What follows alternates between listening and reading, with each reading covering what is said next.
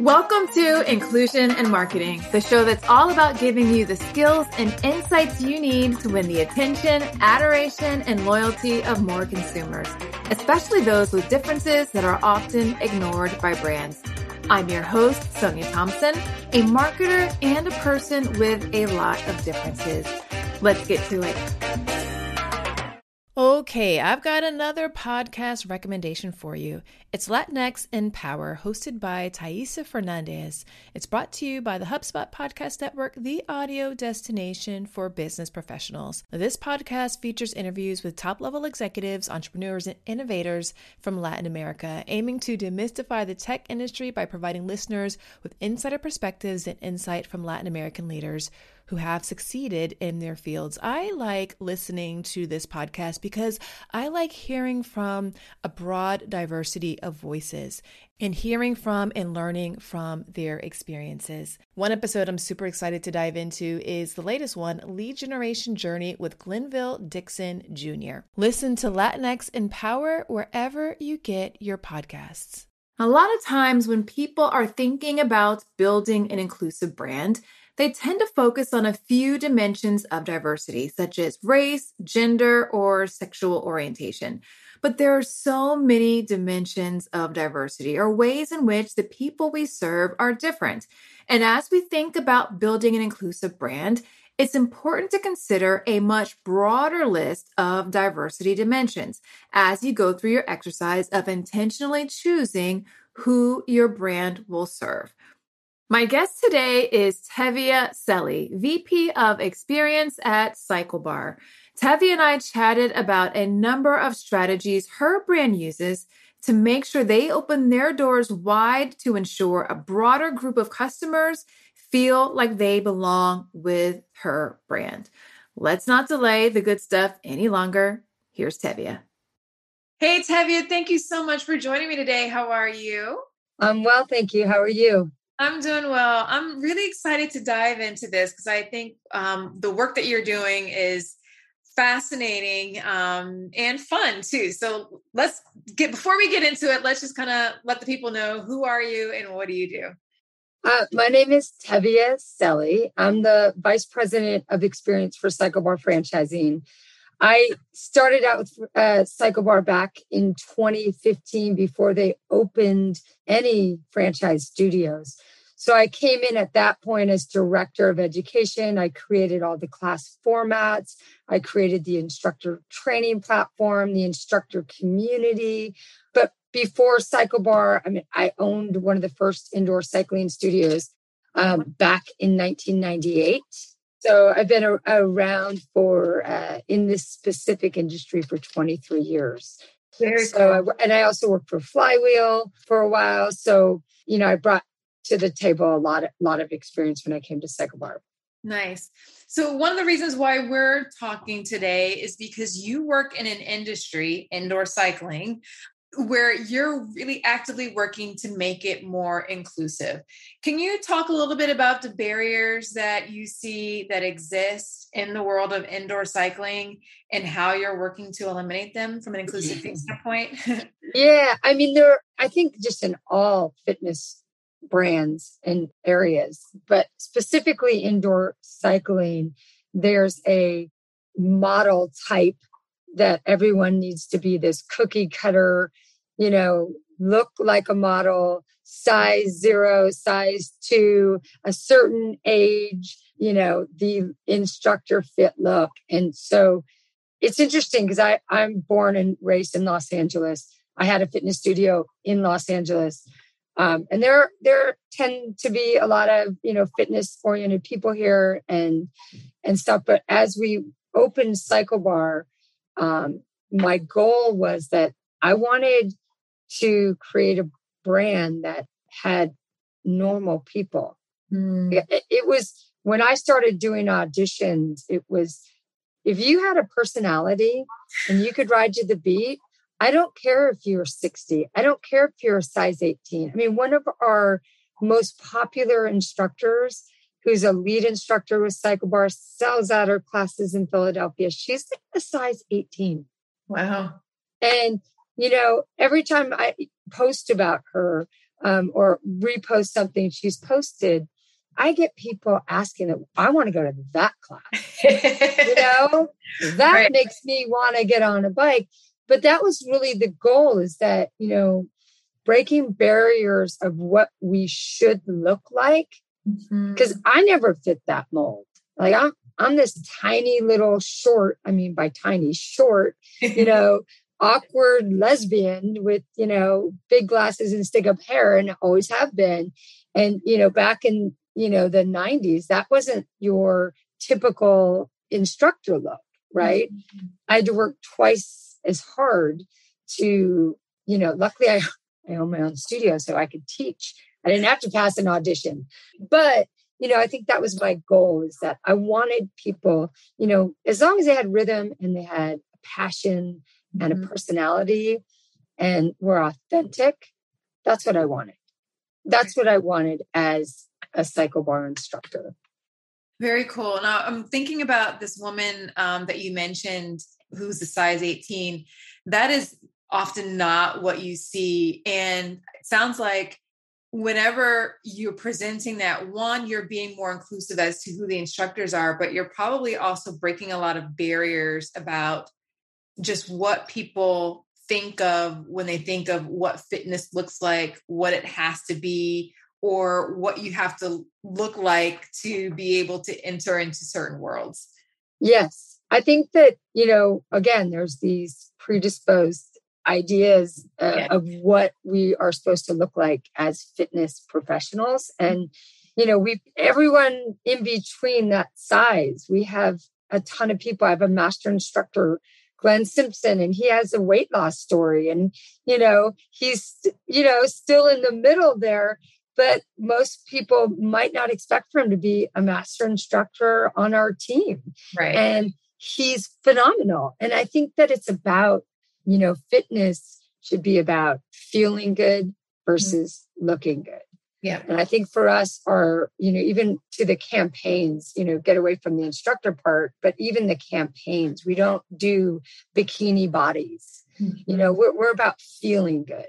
Yeah. You know, I just want to create a place where someone can come in, whether they're having the best day or the worst day of their life, and just walk out and feeling better. Yeah. It Doesn't matter what someone looks like. It doesn't matter what they look like. Right. That's our goal. So, you know, when you bring in let's get fit or burn turkey burn, it's it's almost body shaming. Mm-hmm. And um, just never wanted to be a part of that. I love how your focus on inclusivity means focusing on words. So I think more and more people are starting to see that there are a lot of different ways that we send signals that make people feel like they belong or they don't. So sure. if your goal isn't to be in a bikini body, or if you feel like you're far away from having a bikini body, just seeing that could be a barrier that prevents you from even taking that next step forward. And like you said, it's feeling good and that that can happen a lot quicker than bikini body. And who also is the decider of what a bikini body is. I remember a quick story. Um, yeah. I was in Rio a couple of years ago and I was on the beach and everybody had a bikini on. Everybody had a bikini on except for me, right? So I'm sitting there and I'm looking, and it didn't matter how old they were. There were people who were 15 years old, there were people who were 68 years old, and everything in between. There are people who have, you know, what would be considered the quote unquote traditional bikini body, and there was a grandma who um or an like who is just like this is my body i'm wearing a bikini it doesn't matter and for a moment i remember shamefully mm-hmm. feeling like oh my gosh like all these people are in bikinis everybody shouldn't be wearing bikinis but then i got to a point to where i was like this is liberating. You know what I mean? Like, why do you have to? If you want to wear a bikini, wear the bikini. You don't have to get in bikini shape it's just a matter of wearing it feeling and you know feeling comfortable in whatever your body is that you have right now. And i kind of went through that transformation you know between those few days the beach. I love that. And it really i think as in this industry we have to provide a space for people to feel liberated to come in no matter what you look like what size you are what color you are what sexual preference you have, like, you, you know, and that's always been our thing. You belong here. You can come yeah. in here if you're having the worst day. You can come here if you have 30 pounds on you. You can come in here if you want to just close your eyes and, you know, cry for 45 yeah. minutes. Yeah, um, yeah. But that's really, you know, it is like, what a, a, a way to move into a space where we, it's about just feeling good.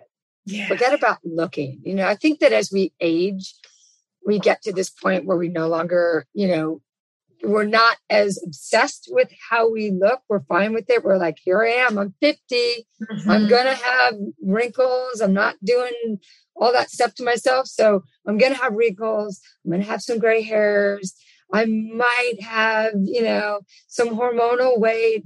It is what it is. I'm happy. I'm healthy. I'm alive. My body works. Yes. And that's like it. Amen to that. So Amen. celebrating all types of people in our four wall experience is has always been the goal. That, that's just what I strive to do. And I think now we're in, I think two, I think we're at 248 studios open mm-hmm. um, across the world. And so that's just, you know, to, to be able to have that space in 248 locations and probably another 20 in the next by the end of Q4. Um, it's. It's a good feeling to know that people can come in and not have to worry about that. Very cool. Very cool. Uh, one of the ways in which you all are inclusive is by location. That's not often talked about in terms of um, location inclusivity and how some people might be excluded by based upon where they live. Can you sure. talk about um, how opening studios in more rural areas has helped you reach people who traditionally been underserved or ignored within this industry? Yeah, I mean, look, it's the joy of franchising too, right? Because you have that ability to open it. You know, some of our biggest competitor is not a franchise and they go into demographics that can afford $35 a class.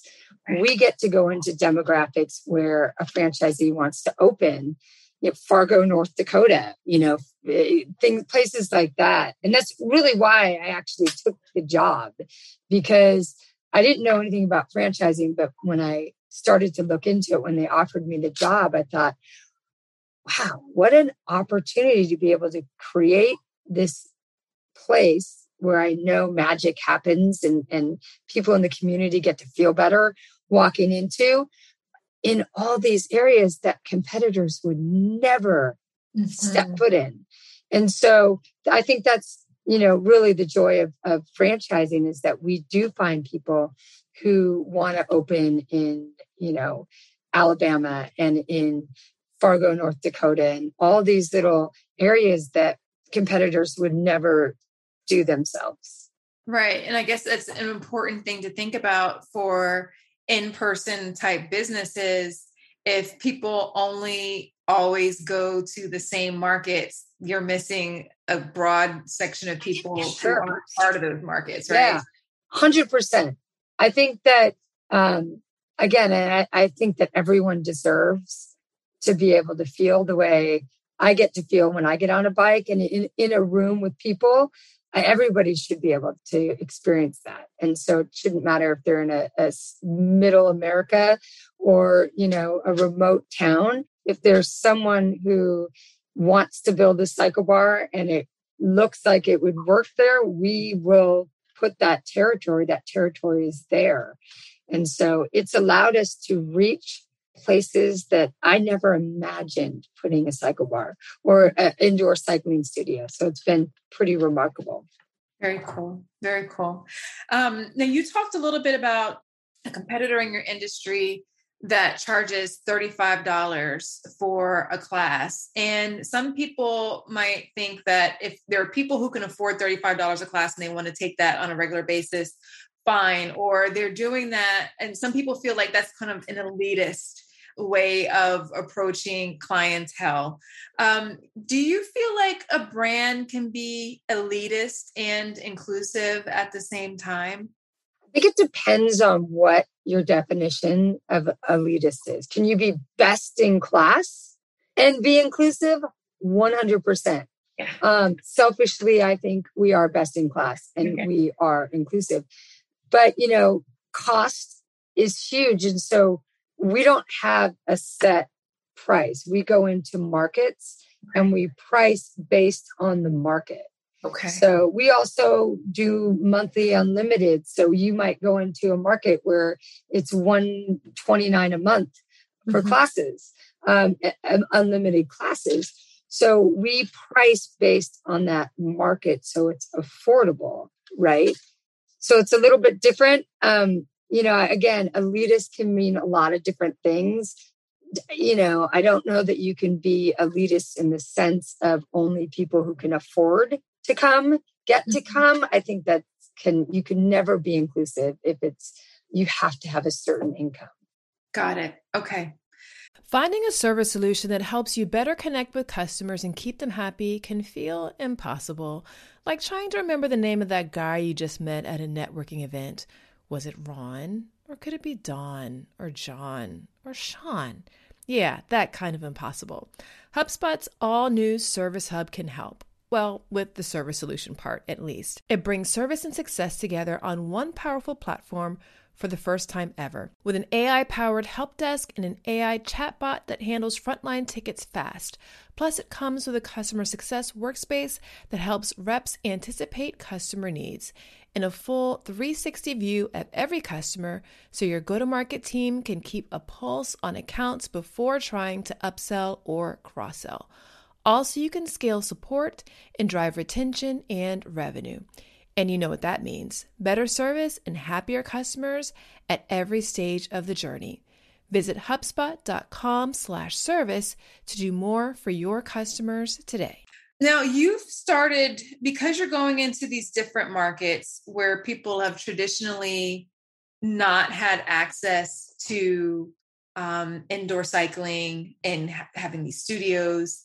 Was there a degree of work that you had to do to bring people on to this idea like if you're you go into some markets where indoor cycling is a thing right? There's not much convincing that you have to do. You've got an audience and you just have to present your value proposition.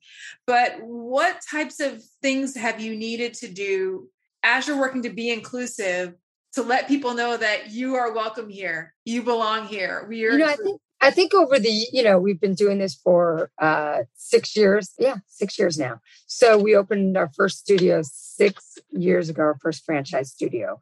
And I think that we've just over the years created enough marketing content so that as soon as someone, a franchisee, is signed a lease, they get their naming, we name the studio, we get their social media going, and then our you know marketing team is just we've created amazing assets okay. so that you know you belong here kind of assets so that it shows how inclusive we are. That's one of the ways we do it. We get out into the community. Um, we're big on community building. I mean at the end of the day we're a workout but we're, we're also an experience. So, you know, our goal at the end of the day is we, we go into these communities and then in our four walls, we create our own community inside the community. And so we get out into the community and, you know, that, that's what we talk about. Everyone can come. And I think that, at, you know, definitely our social media, when you look at the videos that go out, the clips of instructors or that we've created shows that everyone belongs. Okay. You belong here. I mean, that's we ride as one, we, you belong here. Those are a lot of our taglines, more of you. Yeah. Um, those kind of things. And I imagine what you mentioned about spending time in the community is also helpful and beneficial. Like when people are able to feel you, see you in your presence, that probably makes a big difference for them. Yeah, absolutely. We, um, you know, when studios are are just opening, they haven't even, you know, they're in the middle of the constructions. They're going out and setting up tables at any community event going on. We do. We have an amazing uh, Cycle Gives program. Um, we're big on fundraising. We like to we partner with uh, different organizations and do fundraising. Mm-hmm. Um, every quarter, we have an organization we'll work with, but we encourage studios in their own community to do these rides. Like it PTA rides, you know, uh-huh. sports, whether it's uh, Heart, American Heart Association, cancer, all sorts okay. of anything that is hits home. Um, the ability to raise money and, and give back in your community uh, is also really great.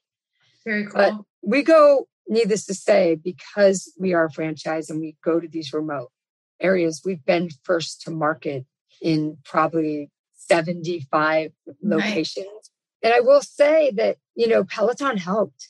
Mm. You know, thanks Peloton. They really did help because, you know, people that we we get so many riders coming in and auditioning when a studio opens in their area because they've not never had that. They've done indoor cycling at home on a Peloton right. and they love it and they want to do it themselves. Oh. and ah. so you know they'll audition. So we've trained so many people who've only been had an in-home experience. Right. So those you know Peloton's been a big asset for it especially going in these markets where there's never been indoor cycling.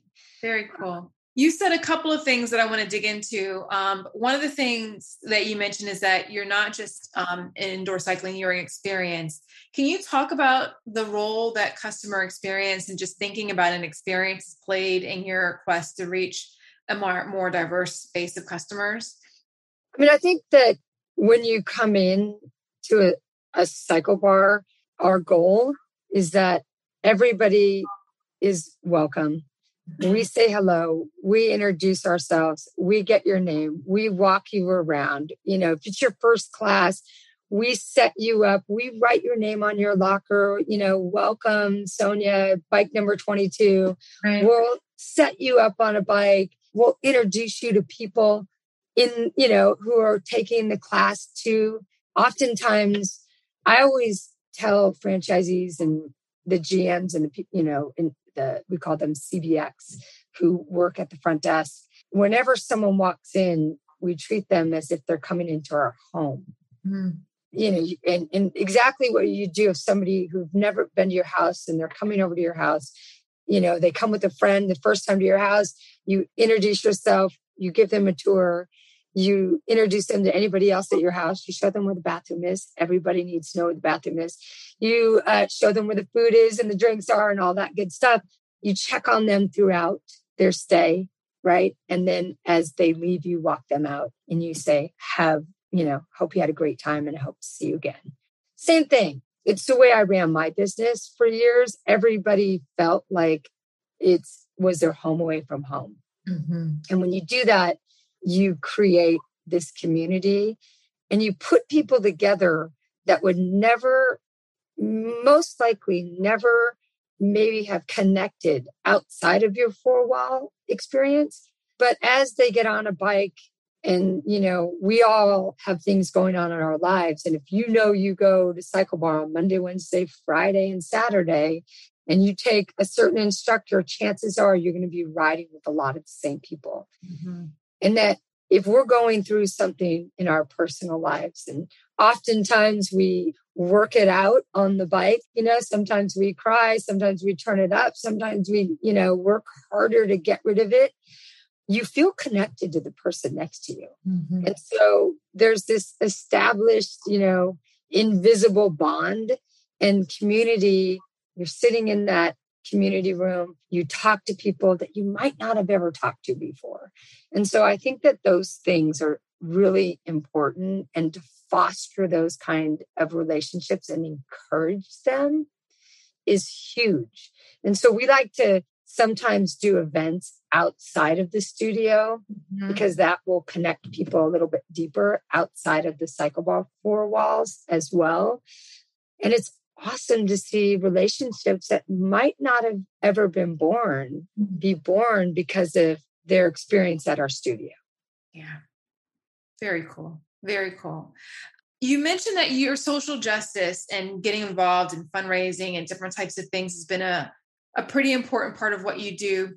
Why is social responsibility so important to your brand? I think that we have this great product, we have this beautiful studio. And when we're not doing classes, if we could be doing something that benefits community and doing rides, why not use it? Right. And why not uh, use it to fundraise, to bring awareness to certain things that people are raising money for? And everybody's different. You know, you might have something, I, I have MS and I have for uh, 18 years now, I think. Mm-hmm. Um, but so when I had my studio, I fund, I've raised over a million dollars for MS. Wow. You know, to doing rides and stuff in, in my studio. You know, I I've watched studios. Uh, we had a, a, member who was out jogging and was hit by a, a drunk driver. Wow. Um, and I think the studio just kept doing rides, community charity rides for this person during her recovery because she could obviously couldn't work. You know, mm-hmm. there was no insurance. The person didn't have insurance. It was a nightmare. But those things, so to be able to give back to things that matter yeah. to you and the people who come to your studio. And that's the joy of it because even though we're a franchise, each owner has the ability to focus in on what's important to them and what's yeah. important to their riders. Right. So it could be different things. We don't necessarily, you know, we have wildfires here in California, but there are, you know, Texas has flooding. And so those Texas studios often, you know, do these fundraisers when there is a major flood right. or shooting, school shooting, like that kind of thing. They'll do some sort of fundraising. Uh, we had a, somebody do that. And so I think that's the joy of these it, because they become mom and pop, so to speak, even though they're right. bigger of a brand. So you can personalize what's important in your community and bring it to the surface. And how have have you incorporated that social responsibility into your strategy to make it so that each of your franchisees feels empowered to be and keeps it top of mind so it's something that they do is it an expectation or is it something that you encourage how does that work with your um, it's definitely something we encourage and we support uh, yeah. uh, you know we have our if somebody's doing an event you know we'll we will create assets. It doesn't mean that everybody has to create you know do the same event. Right. Um again you know i'm a gay female. You know do we have we had franchisees who don't want to do gay pride month? We have. But uh you know everybody has their choice right. um, we encourage it because we are inclusive and we want that i think that we're in a really interesting time the last, you know, five years or so, specifically the last two years, mm-hmm. lot's happened. And that I think that as humans, we're more aware. Mm-hmm. And so, um, obviously, opening everyone's eyes up a little wider to be more inclusive, more diverse, so that people recognize that, you know, maybe we are more diverse than we were two years ago, which is awesome. And I think that, I think that COVID did a lot for us. And, you know, a lot of people, there a lot of negative stuff happened in COVID, um, obviously financially, but I do think that we all became a little bit more human. Yeah. Right. And so I think that walls maybe broken down a little bit more, or at least that's my experience right. so far. You're coming out of it. So I see so much change. And I, I do think that we've all had eye open, you know, a, a huge eye opening. It doesn't matter what town you live in, eh, or, you know, what small city or rural area you live in, you've had an eye opening to some degree in the last two years. I think socially, we've always, and again, you know, I can go back and say that from day one, it's been about wanting everyone to belong and come to this studio, specifically, regardless of what you look like, how old you are, anything like that. And that's just always been a given. And we've had areas, you know, demographics that have more diversity and, you know, quite honestly, Fargo, North Dakota, probably not much diversity going on there. You know, I, I remember uh, going into one of the first areas that I went into, and I had a, a you know, I'm I'm like the trifecta. I'm like a gay vegan Jew, right? So, like, I walk into like you know this city in Indianapolis and outside of Indianapolis, and you know I have my Star David on, you know, pretty hard to put your finger on it and go, oh, that's a lesbian. And, you know, and then trying to ask everyone for vegan food, like I was like outlawed. But somebody actually said to me, you might want to put cover up the Star of David because like wow. town there's two churches and you belong to one or you belong to the other, and there's definitely no synagogue. And I thought, well, A, I'm not going to cover it up. And I'd have to like go put on a wig and buy a dress, which I haven't worn in I don't know how many years to try and cover that up. So I'm just going to be me. But, you know, I think that, you know, I've always wanted to make it all of that not matter because yeah. personal experience. And so I've worked really, really hard. Is there room to grow? There's always room to grow. Is there room to be better at it? 100%. I mean, that's, you know, the goal is to how do we continually open our doors wider? Right. When we've, when we've always tried to have them wide open, but there's always room to open them wider. Sure. That's for sure. This has been super cool. I've learned so much about what you all are doing and it sparks lots of ideas. And any parting words of wisdom that you have for people who want to build an inclusive brand? I think you have to, you know, take what was, acknowledge it, but then create what will be so that someone else's definition or the past definition of inclusive isn't the definition of your present and your future. Mm. And I think that that's, you know, it's hard in the fitness industry to go into areas and break those molds. I mean, but we have a responsibility. I think that we, it's a responsibility. I think that you can change people's idea of what fit is, mm-hmm. what being healthy is, and always just focus. I mean, you know, my God, if we just all had a daily intention of being in a place where we all feel good, we'd have a much better world, right? So I think it's just breaking away in the fitness industry, anyways, of let's move to a place of creating space for people to feel good and forget about the looking good. The looking good could be a bonus if you are trying to lose weight. It's not saying you can't come and lose weight um, and you can't get more fit, but more importantly, you can feel good. That's our goal. Very and that's cool. what I, I, think should be the goal of everybody in fitness. Very cool. Tevi, this has been super fun. Thank you again for stopping oh, by. You're so welcome. Thank you so much for help, having me. I appreciate it. Tevia had lots of great stories and insights, and there were a few things that stood out to me in particular that I want to make sure that I highlight for you. The first is in making sure that you think about location and price as forms of difference as you think about who your brand will serve. These dimensions of diversity are often overlooked when we're thinking about the different types of customers who have the problem that our brand solves. The first is in making sure you think about location and price as forms of difference as you think about who your brand will serve. Now, these are dimensions of diversity that are often overlooked. For instance, does your brand have options available to serve the people who have the problem your business solves at various price points? And the second thing is learning to lean into the power of community. Community is often also overlooked, but it's a critical contributing factor for making people feel like they belong. What's the role of community in developing your inclusive brand strategy? Shoot me a note and let me know. That's it for this episode. If you'd like more information on how to get started building your inclusive brand that wins the attention, adoration, and loyalty of more consumers, grab my Inclusive Marketing Starter Kit. Head on over to inclusivemarketing.co slash starter kit to get it.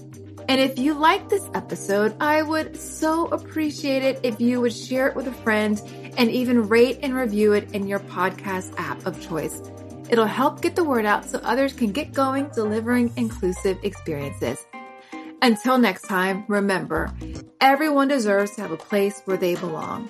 Let's use our individual and collective power to make sure that more people feel like they do. Somebody's waiting on you.